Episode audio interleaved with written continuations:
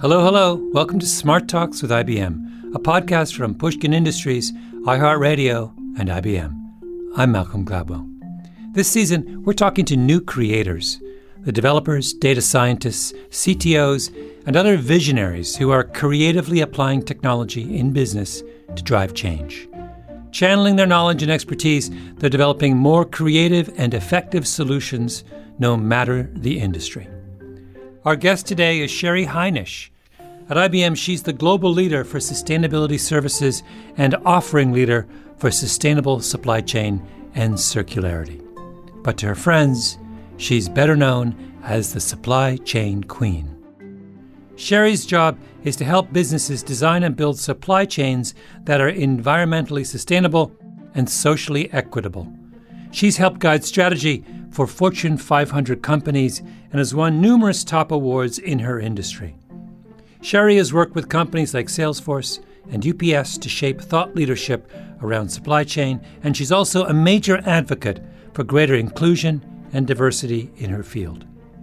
On today's show, why sustainability in supply chains is good for the planet and for profits, how technology can ethically reshape the way consumers source their goods, and what the supply chain crisis has revealed about the interdependence of our societies.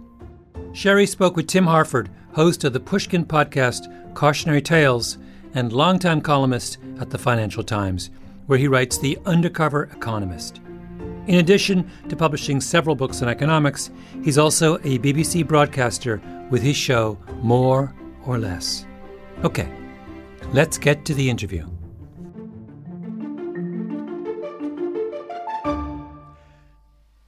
Sheri, thanks so much for joining me. And I've been looking at your job titles. I've got I've got the official job title, IBM's Global Sustainability Services Leader and Offering Leader for Sustainable Supply Chain. And I've got the unofficial job title, which is Supply Chain Queen, which I have to say I like a lot better. Um, so, what do you actually do? Well, the title that I'm most proud of is Mother. Let me just start there. Um, and you know, I I am very fortunate to wake up every morning and do what I love, which is answering a fundamental question. What responsibility do you have to others and what impact are you making in the world that we share? So in my current role, I lead sustainability services and alliances globally for IBM Consulting. So just make the connection for me between sustainability, which I think I understand. It's like, you know, doing the right thing, looking after the planet, looking after people, and supply chains, which I also think I understand. That's the thing that goes wrong when I don't get my kettlebells, or when that ship gets stuck in the Suez Canal, and everyone's complaining about them at the moment. Um, but how how are the two connected? So sustainability and supply chains are interconnected in that you have a lot of companies making commitments right now around decarbonization. Maybe you've heard of net zero journeys or science based target commitments. And when you double click that, supply chains are actually the conduit to realizing a lot of the scope three emission reduction initiatives that companies are after right now. Sorry, just, just explain scope three for me. So scope three emissions are emissions that happen outside of your immediate control. So think about upstream in sourcing and procurement. Think about when a consumer actually uses your product. So, for example, a lot of consumer goods, the impacts associated, especially the carbon impacts and the water impacts, often live after they leave the retail establishment or your front doorstep. A yeah, sure. if I buy products, a, if I buy a car and I and I fill it with gas, then and I drive it around, then you know even if the car is made incredibly responsibly and the the gasoline was was refined in the most efficient possible way, you know I'm still burning gas, right? Absolutely, and and I think that this is the real human emergency that's tucked under a lot of the climate change conversation is how are you transforming the lives of people, helping them make better decisions? A lot of that happens in a supply chain. I think supply chains have gotten a lot of attention maybe for the wrong reasons lately because you you don't have your favorite snack or your favorite thing at your fingertips on the shelves and certainly with with the pandemic, how we buy and procure goods has changed quite a bit.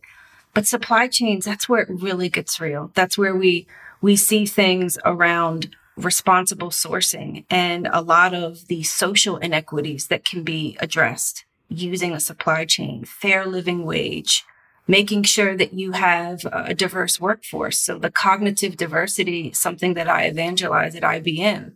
How are we really shifting the type of people who are in the room building solutions to fundamentally rethink the world right now?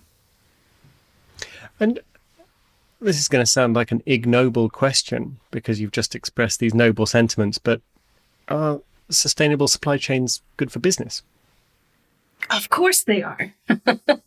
so there's always this business case for change. And I think there's a pragmatic lens. So having come from industry and supply chain for over, over 15 years, there's always the lean optimization. And what that means is things like operational efficiency, looking at materials differently. Is there more value left? Is there more value on the table? So looking at lean and green projects and initiatives, a lot of those things have been historically tucked under supply chain.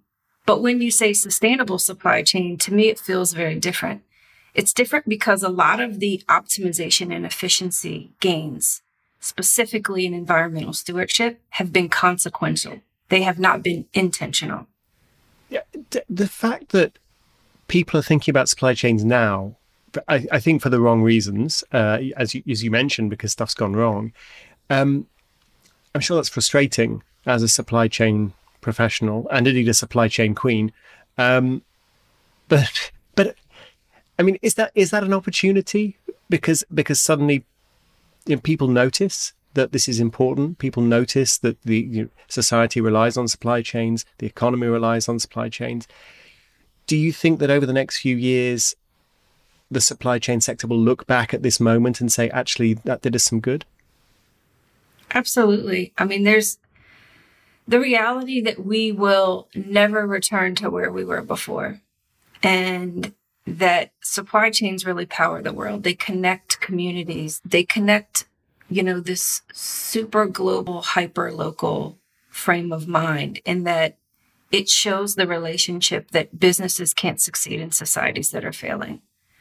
I think um, there's a sense of renewed resiliency as well when you you have business operations or business as usual, but you you actually can't stop looking toward the future, and that for me at least when when I will look back on this in 10 years I know that supply chains are right at the forefront of creating the type of adaptability to rethink a new world, to use sustainability and purpose as really an anchor to connect every person across the global network that, that each of us participates in. To the pre COVID consumer, supply chains were truly out of sight and out of mind.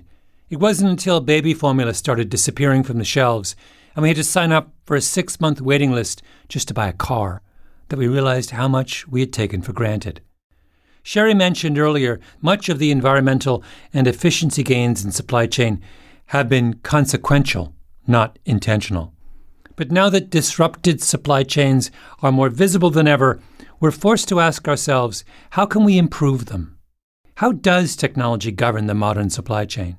What can businesses and consumers do to make supply chains more sustainable and operationally efficient than before. Let's listen. I'd also like to talk about computers because I feel computers have got to be involved. Right, this is an IBM conversation. You work for IBM. Um, what have computers, what has data, what has digitization got to do with supply chains? It, it's so it's so important um, because digital and supply chain, uh, especially from where I sit, it makes sustainability visible, actionable, and operational. So we can just take some of the supply chain obstacles that have emerged in the past two years throughout the pandemic. You know, a lot of executives have had to scramble to frankly rebalance their supply chain operations. So you think about demand volatility, rebalancing workforces, reallocating production lines to other products, especially as PPE was manufactured, um, all of the policies and procedures needed to communicate openly with customers. And then also seeking alternative modes of transportation, logistics, and other services. Data and digital is really at the heart of this. If you don't have the right technology, you're not able to make smarter, more informed decisions. And a lot of this data, frankly, especially in supply chain organizations, it exists outside your four walls. And the pandemic is a perfect example of the sort of collaboration with technology that's essential to not only save lives, but to make better business and operational decisions. So I'm trying to picture this. So I just imagine I'm a kettlebell. Um, I don't know if this is a good example or not, but imagine I'm a kettlebell. Why a and kettlebell? I mean, partly because I, I got a couple down here, and partly because kettlebells seem to be the the quintessential thing that everyone was trying to get hold of in in the spring of 2020 and no one no one could. So um okay so so there's a kettlebell. I, I i'm i'm a kettlebell. I've just been made in a foundry uh, just out you know 100 miles out of shenzhen. And uh, i'm going to have to be driven on a truck into the port of shenzhen stuck on a a boat you know, across the pacific uh, arrive at port of los angeles and then be put on a truck and I'm going to go to uh, let's say Las Vegas because there's somebody in Las Vegas who who wants this kettlebell. And you know there's a problem because supply chains are all messed up and we're trying to make this whole thing more sustainable and we're trying to use digital technology. So just just talk me through how this process could work better how it could be more efficient how it could uh, protect the planet more, how it could reduce volatility. What what's going on that might make this kind of thing work better? So the first question you ask is, why are you producing something across the ocean that's landing in Las Vegas? And I think that Yeah. part of the beauty of exponential technology right now in modernization is that we have more information to inform decisions and make better decisions. And what that means is in your kettlebell instance, you think about the footprint of that kettlebell. It's a very long supply chain and there's a lot that can happen. So shorter supply Yeah. chains are typically happier. They have less risk. They have a lower carbon footprint. They also have more autonomy and agility, meaning there's a shorter distance and there's less disruption that's probable in that shorter supply chain. So, you know, you, you look at how are you sourcing? What's that sourcing decision? Is it lowest price? Yeah. Probably. But what's the total price? Yeah. What's the total price of that? And that includes a lot of the regulatory pressures around lowered carbon emissions and carbon taxation, cross border adjustment tax, so on and so forth. Also, look at the supply network. Like, are you creating a shortage of materials or goods or inventory in other parts of your network as a result of fulfilling that kettlebell order from China to Las Vegas? Is there a better alternative? Is there a decision that's smarter, that's, you know, a local or domestic decision where you can maybe with an incremental cost have a shorter distance to market, to delivery, a lower footprint, and you have more control over what happens. And a lot of those drivers of disruption, like demand, supply, logistics, workforce, sustainability, you eliminate that risk by design all the way upstream in that very first decision point. Where do Yeah. we source? Where is it going? And what's the total cost of ownership for that kettlebell? And if we want these decisions to be made more responsibly, who who ultimately is making them, and, and what are the what are the challenges that we face? What are the obstacles to a more sustainable strategy?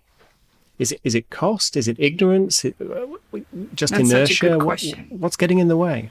It's such a big question and it's a great question because I now I know this is a little provocative, but I I think that consumers have more power than they than they know. They are the demand signal in a supply chain.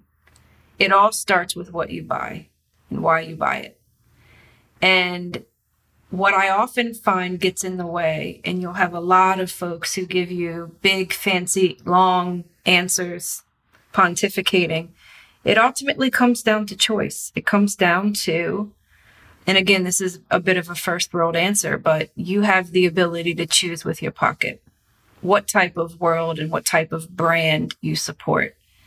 The thing that I find most telling, Tim, is if you knew and if there was a way that a company could convey that level of transparency, not everything, not every single data point, but just enough to give you context around your purchase, would you make a different decision? And that is what sustainability and supply chain is, in my opinion. That level of right level of transparency to help people make better, more informed, responsible decisions. And that's also where the divide lies. There's so much data. I think um, there's no lack of data, frankly. A lot of it is is living in disparate silos. And part of the work that I support, um, how can you be a great connector across all the different touch points to not only connect this data, aggregate it, just for that first step of visibility, but then the sharing that's needed. Great use cases, the QR code enabled product label.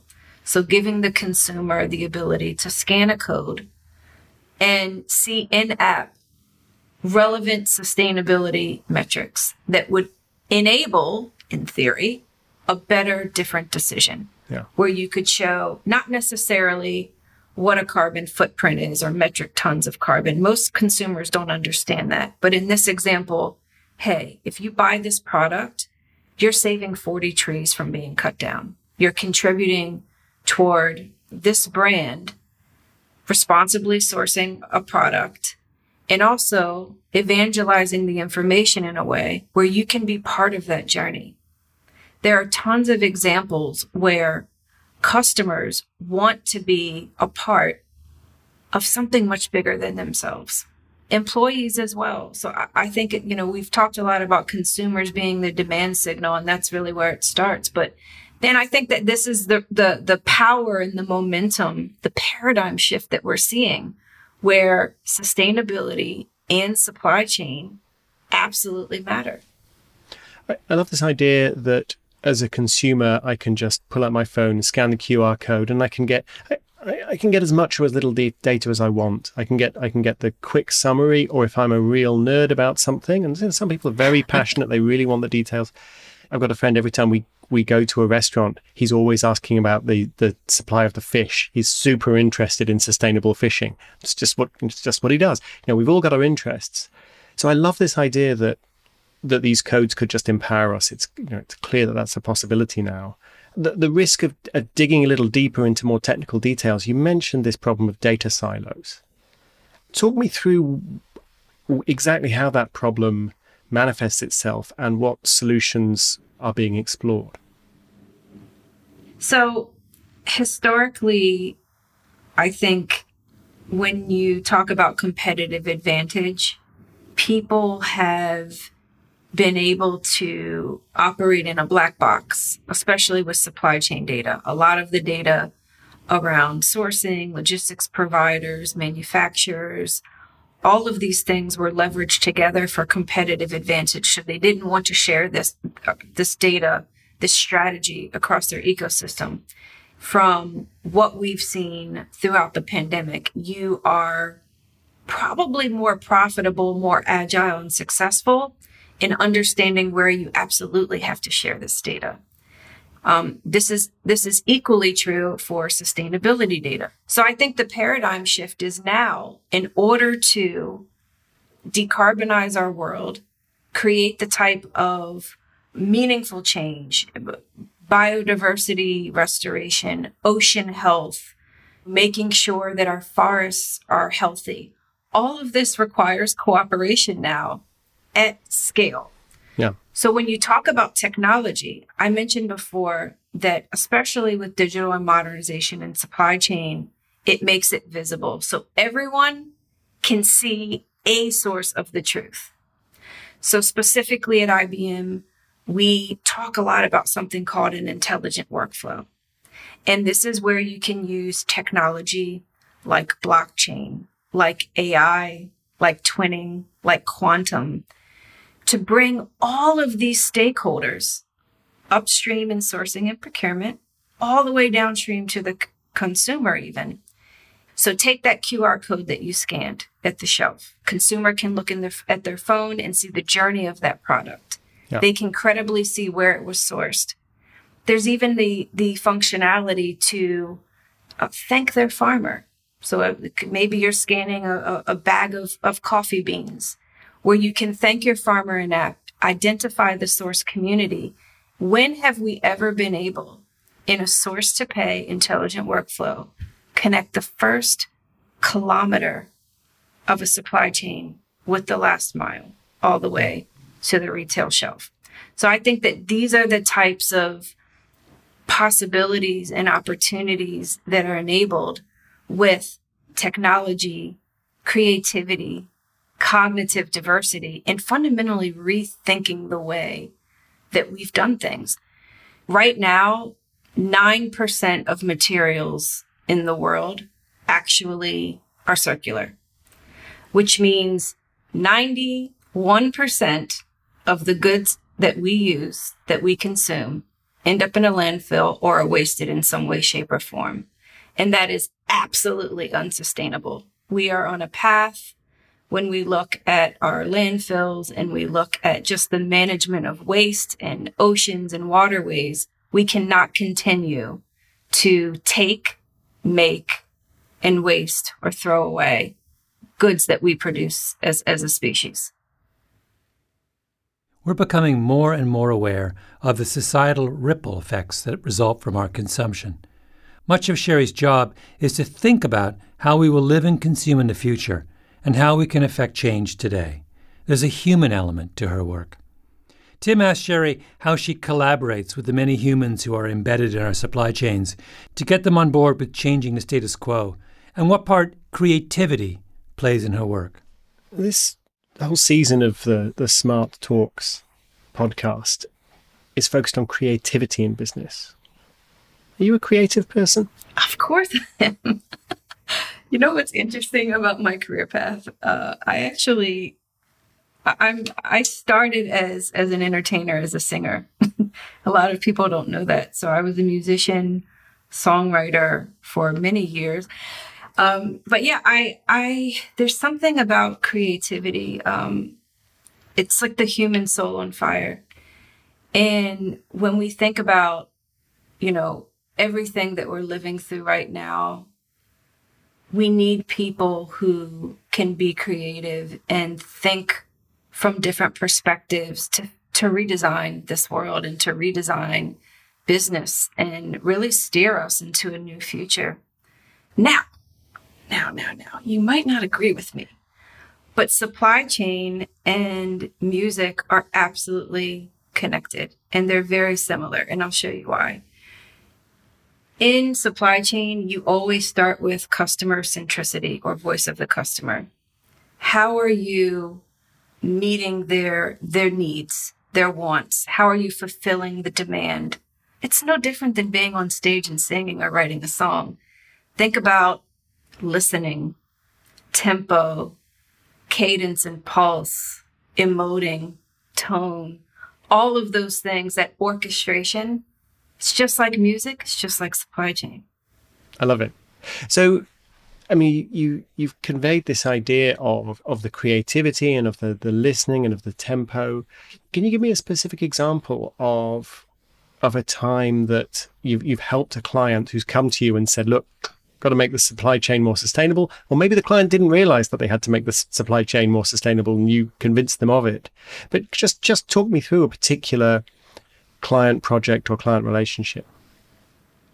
So, yeah, um, looking at a transparent supply chain in this example, um, this organization uh, is is a bit immature in the space.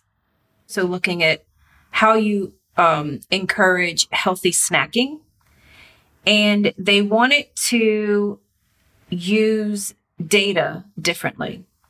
A lot of the data that they had was very much disconnected from the way work gets done. But then they also wanted to bring the customer along with them, which was a scary proposition because I think one thing that came out of that engagement is they weren't as mature as some of their competitors. And they said, if we voluntarily disclose some of the risks that we know we want to address, but we have to start somewhere, taking that first honest step, will it harm our brand?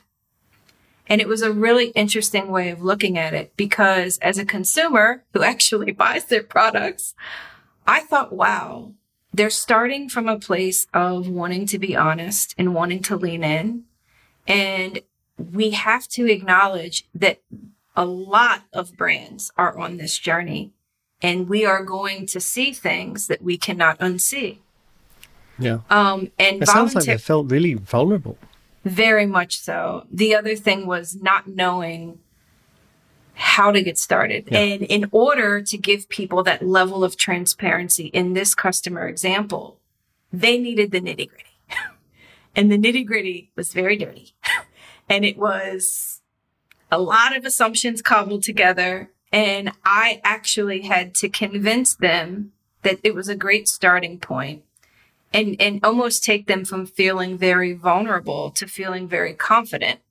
And again, um, I sell services and technology and, and it was a, it was a great learning moment, frankly, because technology doesn't necessarily solve that. Um, it's very much, you know, connecting that human experience. And that is where specifically in this example, the client had a vision for a transparent supply chain, but didn't know how to piece together a lot of great ideas where they could actually fund their transformation over a five year period. It was a billion dollar business case, a lot of really cool ideas tucked under it, but it was what's the sequence of steps and why? How do we prioritize resources, funding, transforming work? So a lot of the work was automated, you know, thinking about the future of work and automation. How do you repurpose this analyst time, for example, to more value add time? Yeah. So all of that to say, it was a it was a great learning experience um, for me and also for the brand that I serve, and that we both got to learn together and do something that really changed everything for them. It sounds as though this work really matters to you. it does. It does. It's why I get up every morning. I had this moment where it clicked, and it was, it was about seven years ago. I have three kids. So my oldest just turned 13. My, my oldest Shay, my daughter Ari is eight and my youngest is seven. And it was when he was born, um, that I, I, I just sat back and thought, you know, with the climate emergency, um, it was, it was right around 2014, 2015. What am I doing? Like, what am I doing to change this?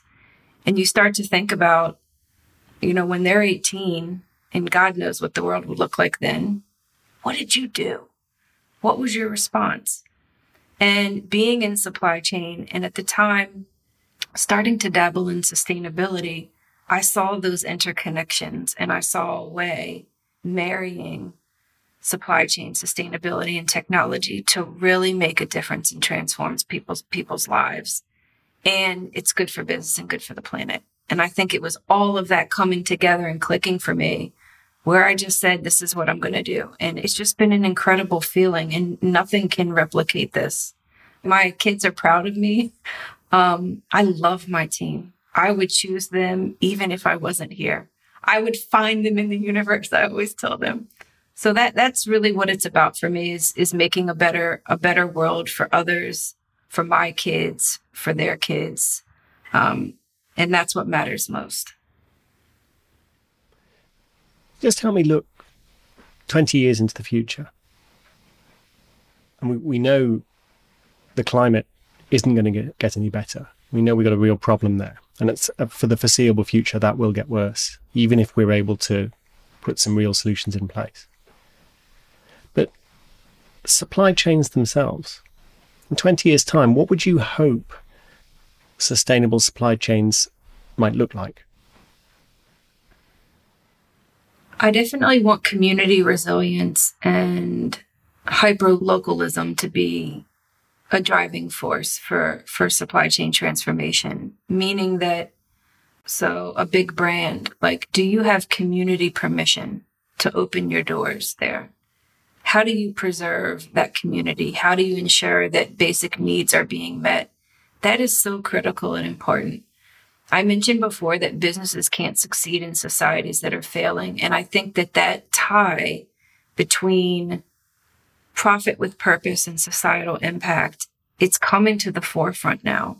When I think about a supply chain in 20 years, you think about community resilience. You think about, you know, how am I enabling others who have been marginalized or traditionally left behind to have access to healthcare, to have access to education and upskilling.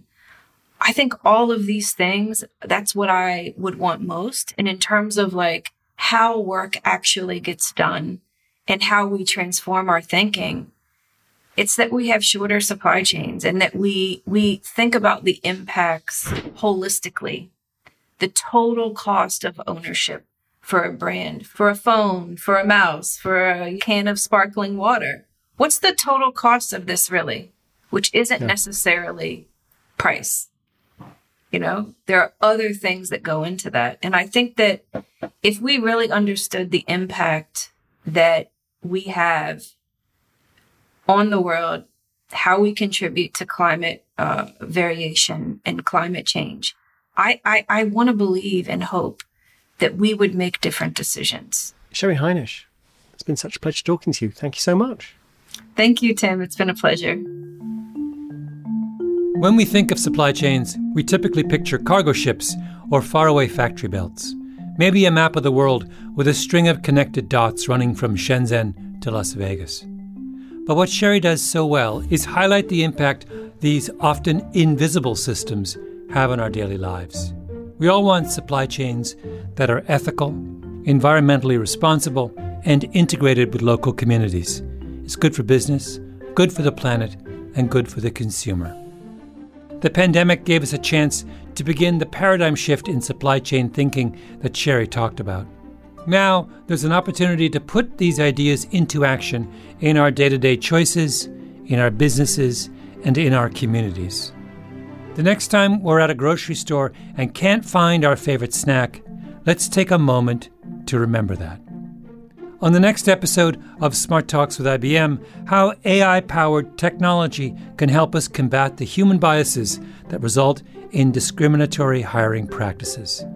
We talk with Angela Hood, founder and CEO of This Way Global. Smart Talks with IBM is produced by Matt Romano, David Jha, Royston Beserve, and Edith Russolo, with Jacob Goldstein. We're edited by Sophie Crane. Our engineers are Jason Gambrell, Sarah Brugier, and Ben Tolliday. Theme song by Gramoscope. Special thanks to Carly Migliori, Andy Kelly, Kathy Callahan, and the 8 Bar and IBM teams, as well as the Pushkin marketing team. Smart Talks with IBM is a production of Pushkin Industries and iHeartMedia. To find more Pushkin podcasts, listen on the iHeartRadio app, Apple Podcasts, or wherever you listen to podcasts. I'm Malcolm Gladwell. This is a paid advertisement from IBM.